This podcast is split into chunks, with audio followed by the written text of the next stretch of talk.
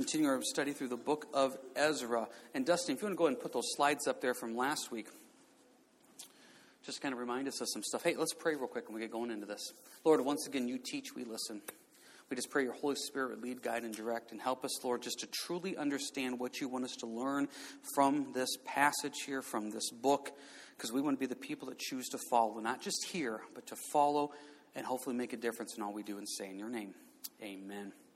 All right, we started Ezra last week. Ezra, one of these historical books in the Old Testament. Now, this is one that we have not taught through before, and you may be saying, What are we supposed to be getting out of this book? If you weren't with us last week, let me just share a couple things. I love books like this because you get a chance to dig in and look for details that you may normally not see. If you're a type of person that when you start hearing the Old Testament being taught, you think, I don't get this, this is kind of boring. Always look for the little details. If we truly believe that from Genesis to Revelation, this is wholly inspired God's Word, that means there's a reason why it's in here. Every little detail. Always look for Jesus in it. Because when you look for Christ in it, remember, Jesus said, The whole book is written about me. So, therefore, there's evidence here of Christ, and what does this look like? Remember one of the details from last week? We talked about this. Where was that? In chapter 1. We talked about how they brought 29 knives with them, verse 9. Talked about the little details there 29 knives. If God cares about those little details, as we know in the book of Matthew, He also knows the number of hairs on your head. He cares about whatever you're facing, whatever you're going through. Now, a real quick reminder on what's going on here historically in Ezra. Just remember, what had happened was the Jews were disobedient and they did not follow a Sabbath year. Last year, excuse me, last week we talked about how they were supposed to take every seventh year off, a complete year off. They didn't do this for 490 years. So God said, You owe me 70 years. So what happened was is they were taken captive by Babylon for 70 years. It was a spiritual timeout, if you will, God's loving way of saying, I want to get your attention. When, when those 70 years were up and that prophecy was fulfilled, they started coming back to Jerusalem. They came back in three waves. And what you have here in the book of Ezra is the first two. Right around 538, 536 BC, Zerubbabel returns, about 50,000 people. That's what we're dealing with right now. Then a few years later, Ezra returns. This is where the book picks up about halfway through, and they start doing spiritual reforms. The first thing you see is the temple being rebuilt. The next thing you see is spiritual reforms, and then Nehemiah happens as well too, where they rebuild the walls. Next slide, real quick, there, Dustin, please. And you can also see some of the contemporaries. The prophets Haggai, Zechariah are during Zerubbabel and possibly Malachi. And just for a quick reminder, Esther is queen during this time as well. So when you're reading this and you're studying this, this is a historical book that's about the return of the Jews from being in captivity for 70 years and going back and rebuilding Jerusalem, rebuilding its walls, rebuilding its temple. And what you're going to see is that they're actually rebuilding the walls and temple. They're also rebuilding themselves as a nation spiritually. Maybe you've looked at yourself spiritually and you kind of say, there is no temple. Corinthians says that I'm supposed to be a temple of the Holy Spirit. I'm not seeing that in my life. Proverbs tells me that I'm supposed to have walls built up around me to keep my marriage safe, to keep my walk with Christ straight. I see those walls crumbling down. Then, really, what is happening is here, you also need to rebuild spiritually your temple, rebuild spiritually your marriage, rebuild spiritually your walls. Same concept. Now, Ezra reads almost like a business report, it's very straightforward. And, like I mentioned to you last week, do not be discouraged by that. Make it fascinating. Okay, Lord, what is in here that you want me to learn? So, with that being said, take a look at Ezra chapter 2. Doesn't that look exciting? I think we should like read this chapter out loud together to fully get all these different words and what it means and represents. Now, when you look at Ezra chapter 2, you kind of say, why? Anytime I get a new believer that comes and they're excited about learning and studying the Bible, they always assume that you should start in the book of Genesis. And I usually tell them, don't start in Genesis, start in the gospel. Like, pick John. And once you get done with John, you can go to like a First John or a James or Acts. And they always say, well, I, I think I should start in Genesis. Genesis is great about the first three, four chapters. Then you start getting into chapters of genealogy See, I remember as a young believer reading through the Bible and getting to a chapter like Ezra, chapter 2, thinking, Lord, am I sinning against you by skipping this? This chapter, though, is so important, it's almost repeated word for word in Nehemiah chapter 7. Isn't that fascinating? This chapter is actually mentioned twice in the Bible because it's that important. What in the world are we supposed to get out of? A list of the names of everybody who came back from Babylon to Jerusalem. This is how I want you to look at Ezra chapter 2. Ezra chapter 2 is God's refrigerator. Okay? Just think of it as God's refrigerator.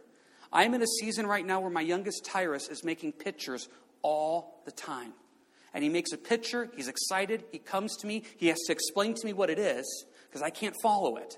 And sometimes I'll even take a pen and mark what he says they were just so I can remember. Then his next thing is he always wants the picture put on what? The refrigerator. Ezra chapter 2 is God's refrigerator. This is God saying, you know what? This may not mean much to you, but it means a lot to me. If you'd ever come over to my house, I would say, hey, would you like to see all the pictures that Tyrus has drawn? Now, out of politeness, you'd say yes. And about two minutes into the 200 that I have, you'd be very, very bored. You look at Ezra chapter 2 and you're like, Lord, I, I get nothing out of this. God says, Oh, you don't get it. This is one of my favorite pictures. Because all these Jews right here decided to leave the comforts of Babylon and come back to Israel to rebuild a temple for me. Now, you may say, well, they left the comforts of Babylon. they were enslaved there. They were taken captive by Babylon. But what happened is 70 years later, the Medes and the Persians were now ruling and reigning. The Medes and the Persians ruled and reigned a little bit differently. Yes, they did not have all the rights and privileges, but compared to coming back to a desolate wasteland of Jerusalem with nothing and starting from scratch, Babylon was a whole lot better. So, what you have in Ezra chapter 2 is God's refrigerator where he says, These people made a sacrifice for me, and that means so much to me that for all of eternity, I'd not want it only recorded once, I want it recorded twice. Now, what that means is this every little sacrifice you make, God hears, knows, and understands. So, when you're at home and your spouse decides to say something that is not very nice, polite, or biblical, and you don't say a single thing back. In fact, you don't even not even say a single thing back. You don't even make a facial expression. You don't even slam anything down. You do nothing. There would be no way the outside world would know that you didn't respond. And God says up in heaven, I saw that. I appreciate that. He marks that down. He remembers those things. And we have to remember when the Lord says this is important to remember, it's important to remember. He sees and knows everything, and he writes these things down. He puts them on his little refrigerator and says, These people are important to me. Now, what are we supposed to get out of this, though? Well, there's a couple of little housekeeping things that we need to do. Take a look at verse 36. You see the priests come back. That's obviously very important. They're coming back to rebuild the temple. You need priests. So, this is important. You see a spiritual reformation happening here. Next, you see in verse 40, the Levites come back. Who are the Levites? The Levites were the helpers of the temple to the priests. So now the Levites are coming back to help. And not only that, we have more people coming back. Verse 41, you now have the temple singers coming back. So not only are we bringing back the temple and sacrifice, we're also bringing back the worship. You see the Lord bringing all these things and the importance of this coming back. And you see the Nethinim coming back in verse 43. And you may say, who are those? These would be temple servants that were not priests or Levites temple servants that were not priests or Levites. And what else do we have coming back as well too? You see there uh, about the servants of Solomon coming back. These are people that would have been descendants of maybe captives that Solomon had that they're allowed to come back, and that's found in verse 55. So you see all these different groups of people coming back the priests coming back, the Levites coming back, the singers coming back, the Nethinim coming back, the children of Solomon coming back. That's quite the mixed group of people. And I tell you right now, if you just look across the body of Christ, it's quite the mixed group of people. And that's how God likes to work. We have Jews, we have foreigners, we have singers, we have priests, we have Levites, we have temple servants, we have foreigners that have been taken captive but decided they wanted to become Jews. And God says, I want you all, and you are all part of the body of Christ. I love that. I absolutely love that. What else do we have going on? They come back and they have nothing. So what are they going to do? Verse 68 Some of the heads of the father's houses, when they came to the house of the Lord, which is in Jerusalem, offered freely for the house of God to erect it in its place. According to their ability, they gave to the treasury for the work 61,000 gold drachmas, 5,000 minas of silver, and 100 priestly garments. Now, there's two points there I want you to look at. Take a look at verse 68. First off, they gave freely, and verse 69, they gave according to their ability. Can you go with me, please, to 2 Corinthians chapter 8? Giving freely and giving according to your ability. Do You realize God doesn't force you to do stuff? I remember the first time I learned as a believer God's not going to force me to do anything. He's not going to make me pray. He's not going to make me get up in the morning and do devotions. He's not going to make me witness. He's not going to make me go to church. He's not going to make me do any of that type of stuff. He wants me on my own accord to stop and say, This is important, and I choose to make time for this. When we did the mosque outreaches a couple weeks ago, we were talking to some of the Muslims up there in the mosque. They kept repeating this word obligatory. We have obligatory prayer so many times a day. We have obligatory this. We have obligatory that. They have to do it. Now, if the God you worship is forcing you to do it, that's not much of a free will worship. Now, they'll come and tell you that they choose to, but the word they use is it's obligatory. Can you imagine if your relationship with Christ was based on how many verses you read a day, how many hours you prayed a day, how many church services you attended? Now, that doesn't mean that obviously prayer and worship and reading the word in church is not important. Those things are all important. God says it is. But your relationship with Christ is based on one thing that you have confessed Jesus Christ as your Lord and Savior. He has taken away your sins and He's forgiven you. That's the beauty of the cross. Is for by grace you have been saved through faith, not by works, lest any man should boast. Because if you could pray your way into heaven, if you could read your way into heaven or witness your way into heaven, well, then it's now by works. Understand the beauty of grace. Now, when grace happens, there now comes a spiritual responsibility to say, if I have been so changed by the Lord, would I not want to now give up my time freely to give of the abilities I have that God has given me? And that's what these heads of the families did. They gave freely and they gave of their ability. New Testament talks about this as well too. Look at 2 Corinthians 8, starting verse 1. Moreover, brethren, we make known to you the grace of God bestowed on the churches of Macedonia that in a great trial of affliction, the abundance of their joy and their deep poverty abounded in the riches of their liberality. For I bear witness that according to their ability, yes, and beyond their ability, they were freely willing, imploring us with much urgency that we should receive the gift and the fellowship of the ministering to the saints. Now, obviously, if you've been coming out here to Harvest, you know we don't pass the plate. I'm not trying to put that down. I know many churches do that. We've always looked at it as it's a free will. You give of your time and resources. There's a box in the back if you feel led to give. We never want anybody to feel pressure to do that. It's the same thing with many ministry opportunities. Now, we don't say it every time, but we try to. We try not to come to you and say, well, we need this. No, we want you to prayerfully consider getting involved with it. If we mention it and say, hey, here's an opportunity to serve, would you prayerfully consider getting involved with it? We're asking you to seek the Lord because we do not want you to feel forced, burdened, or pushed. We want you to freely choose to give of the abilities and resources that God has given you. Now, you may sit here and say, I can't. I got too much going on. Well, this group that just left from Babylon and came back to Jerusalem, they had a lot going on too. They just moved, they just are rebuilding, they have nothing. And that's why God recorded how amazing it was that they gave of their time, energy, and resources. Look at the group here in Corinthians that we're talking about. The churches of Macedonia, verse 2 great trials of affliction. Out of their deep poverty, they gave. They had a lot of reasons not to, didn't they? A lot of reasons not to. But what did they do? They wanted to, verse 4. Why? Because of the fellowship and ministry of the saints. See, what happens when you give of your time, energy, and resources, two things happens. Number one, you feel connected to the body of Christ. I am helping them. You may not feel led to go to Mexico this June, but you know what? You could prayerfully or even financially help those that do feel led to go. You may not feel led to be able to get involved in VBS, but you could give of your time and energy and resources to do that, etc. And you can give there, and as you do it, you're also stopping and saying, I'm ministering to the saints. But these people that gave had deep affliction, verse 2. They were deep in poverty, verse 2. Now, I'm not going to sit up here and be like some of those pastors that you see on the TV that says, you know what, I want you to empty out your wallets and trust that God will give you a seed gift of whatever X amount of dollars, please remember this God is not an investment banker.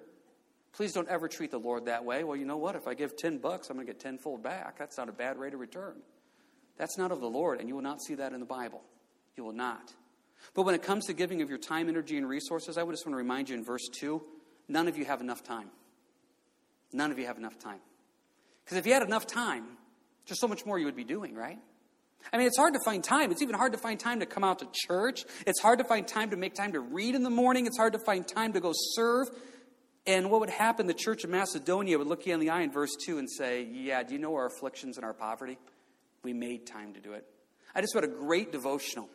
And it was talking about how people who are always on that borderline of just despair and discouragement. And it was a Greg Laurie devotional, and Greg Laurie kind of made the point. He goes, What he has noticed is those people that are always on that borderline of despair and discouragement are never reaching out to help others. They're so focused on themselves and so focused on what's going on with themselves that they can't even think about others because woe is me. No one has ever had a bad job like I've had. No one has ever had health like I have. No one has ever struggled like I have. No one's ever had a bad marriage like I have. And so we spend all of our time in this little pity party.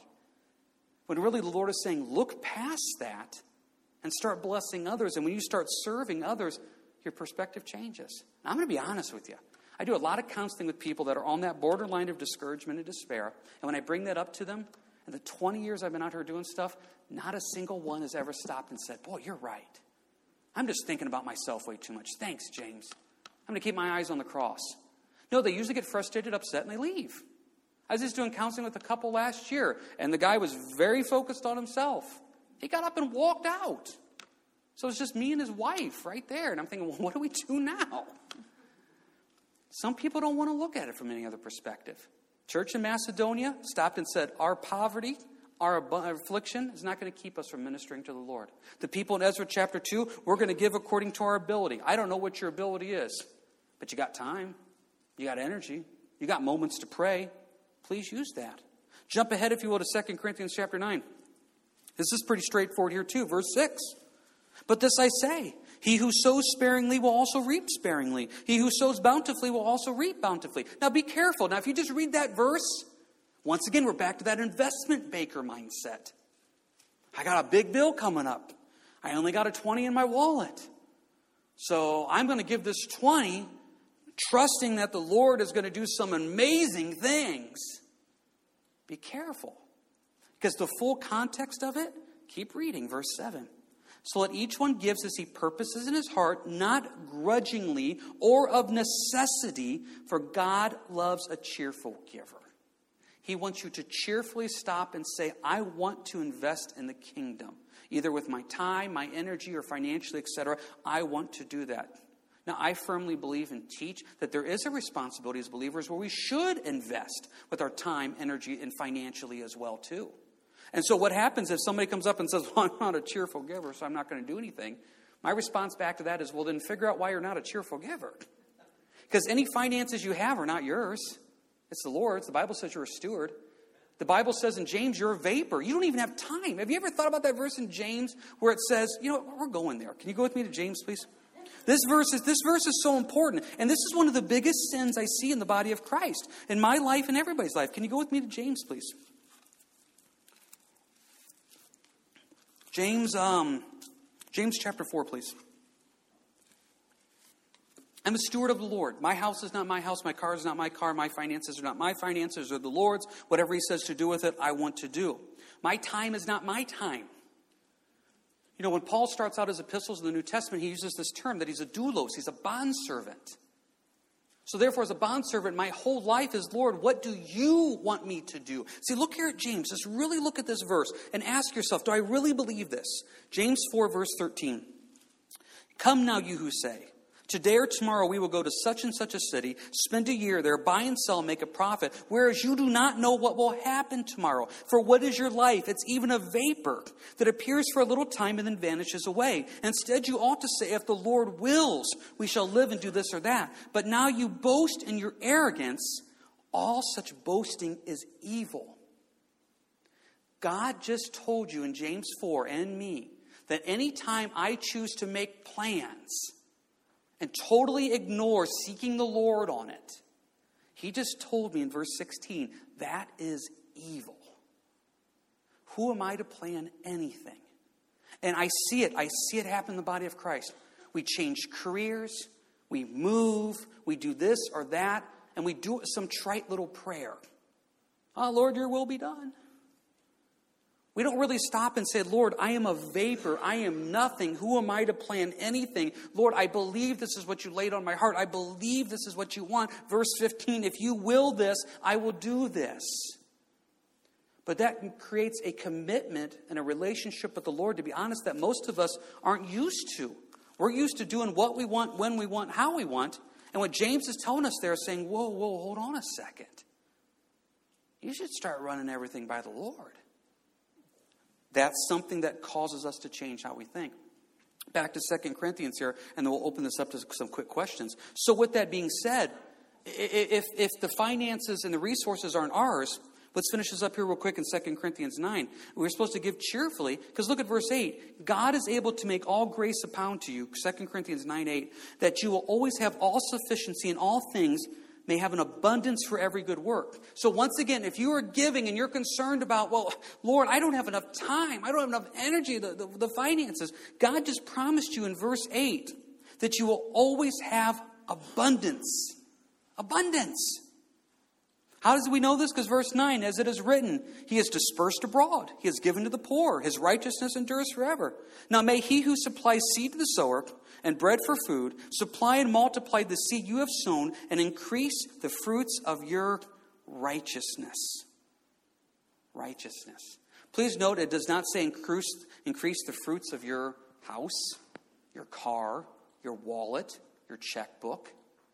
Increase the fruits of your righteousness while you are enriched in everything for all liberality, which causes thanksgiving through us to God. For the administration of this service not only supplies the needs of the saints, see, when you help out, you're helping the church, but also is abounding through many thanksgivings to God. So, Lord, the way I want to show you thankfulness is to stop and say, It's not about me, it's about you. I'm not looking for what I get back because you're going to meet my needs, you're going to take care of me, and what a blessing that is. That's what you see in Ezra chapter 2. These people giving of everything to say, Lord, it's yours. That's what you see here in 2 Corinthians. Corinthians 8 and 9. Lord, it's yours. I tell you, I hope that you'll prayerfully consider as you leave this building tonight to stop and say, It's not mine.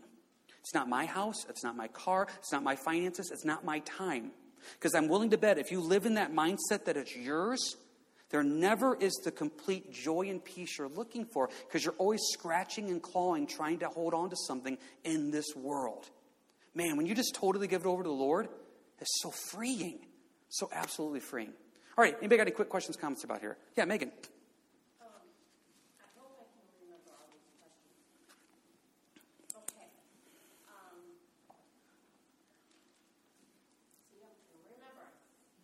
That's okay.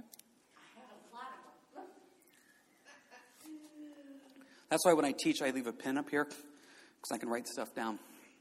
Sometimes at the Sunday morning at the 8:30 service, I'm like that was a really good point. I need to write that down. That's not me because I know I will not remember that at the 10. So I will make a quick note and I'll put a little thank you Lord beside that. So You remember one or do you just want to wait to afterwards? Um, you said something about the walls completely the the spiritual light. mm-hmm. You're right.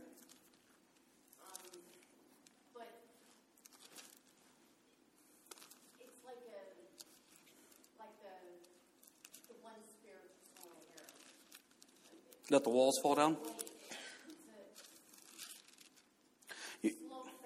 slow right, slow fade, okay? So how are you supposed to know? Well, what, what Megan's asking there, she said it's kind of like a slow fade. How are you supposed to know? One of the most overlooked, beautiful things that the Lord has given us is the conviction of the Holy Spirit. The Bible promises us in John 14, 15, and 16 that the Holy Spirit will convict us when we start straying off the path. So we will hear it, we will know it, we will feel it. God will reveal that to us. The only question is coming up is do we have ears to hear what he's saying? The Lord will not yell at us. He will not scream it at us. He will very, through the Spirit, through worship, through the Word, or just the Spirit, He will tell you you're starting to get off track. I've seen it in my life. I know it happens. You just start feeling that conviction of, Lord, this is not where I should be. This is not what I should be watching. This is not how I should be spending my free time. This is should not. Now the question is, am I going to listen or obey, or am I just going to keep going down that path? Holy Spirit will convict us. Okay. Now, every move you make is you turn to God, you turn to God. you Mhm. turn to God, turn to God. And it's it's almost like you just it's not really praying, it's just like believing that the Holy Spirit lives inside of you Mm-hmm. and you don't make moves on your own, Right. just move according to God. Does that make any sense? That makes perfect sense. Yeah. That's what it's supposed to be. It becomes such a relationship with the Lord. If I truly look at it, that it's not my life. If it's the Lord's life, then, then every step I take is supposed to be directed by Him. So that means I'm always open, always open to ministry, always open to whatever the Lord has in store. Okay, all right, I understand that now. And, and you know what? It's a learning process. Um, you don't get it the first time. I don't get the first time. You know, I'll give you a quick example of something in my life here. Um, you know, Pastor George came out a couple weeks ago and he started talking about, you know, the ministry to the Muslims and just starting up conversations with Muslims as you're talking to them and just letting the Lord open. And he gave some, some ideas that you could say. You could go up to them and say, you know, salam, which is in Arabic, peace and you know find out what country they're from and then you can say i'm praying for that country and just start these conversations. So a couple weeks ago we were at the park in bowling green and i saw a couple there and i could tell they were muslims so i thought okay i'm going to go up and just start a conversation. So the, the father and i just started walking back about the same time just started talking to him you know what's your name? My name is james etc and you know i could tell he was arabic so i said salam you know peace. And we just started talking i said so so where are you from? And he was from iraq so I said, Oh, I pray for Iraq. Because that's what George said. George said, Tell them you pray for Iraq. They will be so appreciative of that. So I said, I, pr- I pray for Iraq. He said, Oh, thank you. Thank you. And I thought, I don't know what I'm supposed to say now. So I pray for Iraq and salam. And, and I said, Oh, looks like you're grilling out. And uh, because see, that's what he was. And that was kind of the end of the conversation. And I, I went home from that conversation on the way home from BJ. I told Dawn, I said, Man, just feel like I really dropped the ball there. I did what I'm supposed to do. I, I, I said my one Arabic word. I said, I'm praying for your country. And then I said, okay. And I saw, it really was just bugging me. I haven't felt this way in a long time. Like I really just dropped the ball. Just dropped the ball. So now, Tuesday, we go to get groceries over in Bowling Green. And we're in the aisle. And here comes another Muslim family. And I said, okay, round two. Lord, I, I'm ready. Because I, I, was praying, what we do before we leave the home is we said, Lord, we just want to represent you to one person. That, that's how we look at it. We're a vapor, so when we go to town to get groceries, it's not about getting groceries, it's about representing you. And, and just, Lord, give us one opportunity to represent you. So I go up to him, he has a really cute little guy, and I said, Oh, I said, you know, you got a cute little boy, what's your boy's name? And his son's name was Muhammad. And I said, Oh, okay, Muhammad. And he goes, Like the boxer. And I said, "Oh yeah, I'm sure." Yeah. Anyway, so I and I said, um, so I said salam. I, I, said my Arabic word, and he goes, "Oh, salam back." And he said a few things in Arabic, and I, you know, I said, "What's your name?" And his name was the English translation is Moses. It was like Muzas or something like that. And I said, "Oh, where are you from?" He says, "I'm from Saudi Arabia." Okay. Now the last time I just said, "Oh, I pray for Saudi Arabia." Okay, so this time round two. Oh, as a Christian, I pray for Saudi Arabia. See, I threw in the word Christian. Like, okay, good, amen. And so now he's like, oh, thank you, and you know, we need to pray for peace. And I said, okay, peace. In my mind, the Holy Spirit just said that he's the God of peace. And I said, aren't you thankful? I said, the Bible talks about that, the Lord, that God is the God of peace. And then he said, oh, yes, that's what we need peace. We need the God of peace. And I realized, hold on a second. He's still thinking that his God and my God are the same God. So at this time, I thought, okay, then I said, you know what else the Bible says? The Bible says that Jesus is the Prince of Peace. And I thought, okay, now we're going to start taking this and, and building this in, bringing the name of Christ, bringing the name of Jesus. Jesus is the Prince of Peace. He's not just a prophet, there's something more to him. The reason I, I tell you this story is to say, like what Megan was saying there, it's a process of growing. And there's going to be times where you go and you're going to feel like you completely, utterly just drop the ball. I remember I used to think that the greatest thing I could do as a spiritual leader of my home was do devotions right before we go to bed. So some days that works, other days that's the worst idea you could ever have. Everybody's tired, they want to go to bed, you name it. And so what we started happening is I'd get home from church Wednesday, and some Wednesdays I don't get home till after 10 o'clock at night. Well, my kids are in bed. I miss devotions, or I'll get home early and everybody's ready to go to bed. It's like, I don't care you want to go to bed. We're going to learn about Jesus right here, right now. You have to. So we started learning why not just do devotions earlier in the day? It's just this constant growing process. Even in marriage, Dawn and I have been married over 20 years. And then there's something I think that we've just learned this year where it's like, wow, this is just taken away a lot of little arguments and fights, and it's this constant learning thing. So, as Megan was mentioning earlier about constantly growing in the Lord, that's what it is. Is Lord, I, okay, I've learned now how to better represent you to the world. I've learned now that I'm just a vapor, and, and it's not about me. I mean, for you that are going to go to work tomorrow, you're not going to work. You're going into the mission field to represent Jesus to every person you run into. And the neat thing about it is, you get paid to do that. And then when you come home, Hopefully, you come home to other Christians that you get to be encouraged and fellowship with. And if you don't come home to that, you get to go home to another mission field to represent the Lord. This is what we get to do. We got to get past the here and now, get focused on eternity, and realize the only thing that matters are souls either going to heaven or hell. That's really all that matters. And when we get together as a body of Christ on a Sunday or a Wednesday, it does not matter how many people come, it does not matter how many seats are filled. What matters is the people that are coming, are we encouraging them and equipping them to go deeper in their walk in relationship with Christ? That's all that matters. So I don't even know how we got on that, but there you go. Anybody else got any other uh, questions, comments here about anything here so far in Ezra 2 or, or 2 Corinthians 8 and 9? Okay. All right. Kind of running out of time here a little bit. I got to uh, jump back here to Ezra chapter 2. I just want to throw this in. If you're a note taker, please note verse 63. The Urim and the Thummim. Oh, fascinating things here. What this was is that the high priest had this breastplate and it was very fancy. And it had different color stones. One color for each of the 12 tribes of Israel. It's kind of fascinating. But he also had this thing here called the Urim and the Thummim. It literally means lights and perfection. Now, we don't know exactly how this worked.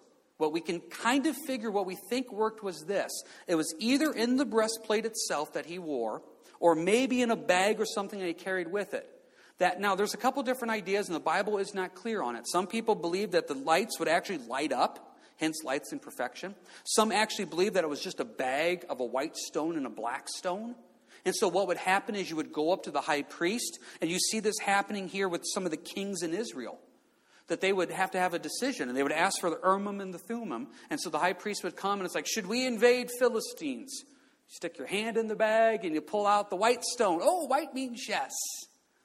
So that means God is leading us to do that. So what has happened is here, there's some people coming back from the captivity that they don't know their genealogy.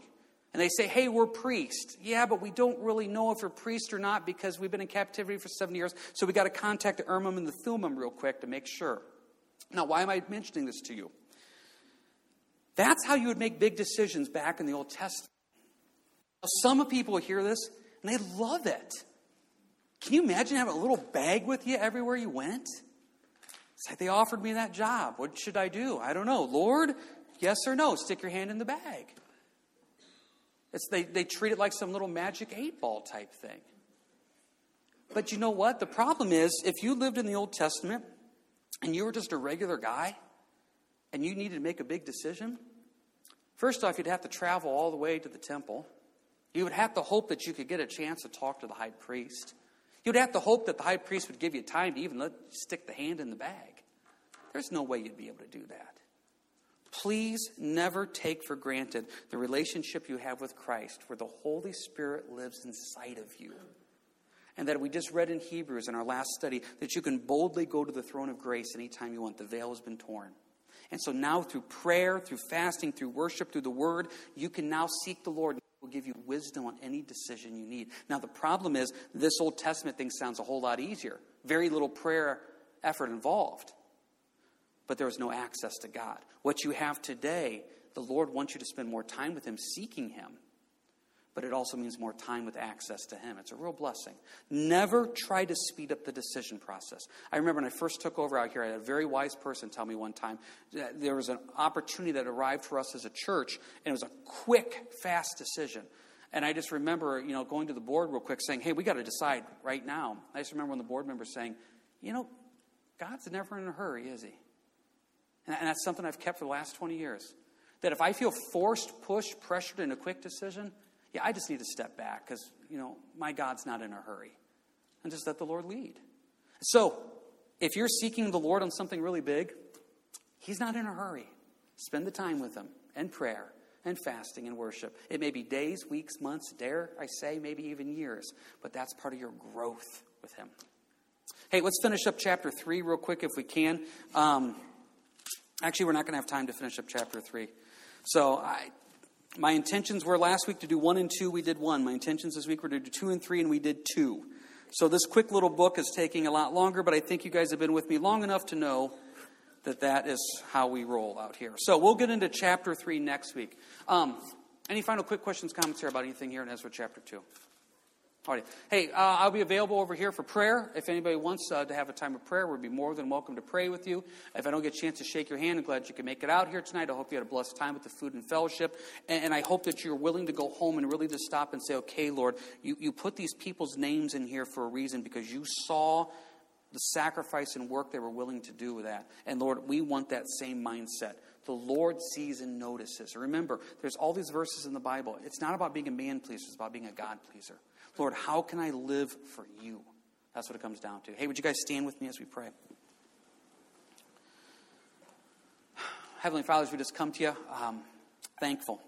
Just thankful for the time to be here tonight on a rainy, wet April evening, but we got a chance to come and worship you, fellowship with you, and just be blessed to go deeper in you. Lord, I pray that you would, as we leave this building, we leave as servants, we leave as missionaries, we leave just, Lord, representing you in all that we say and do. Thank you for your time, and we lift this up in your name. Amen. You guys have a good week, and God bless.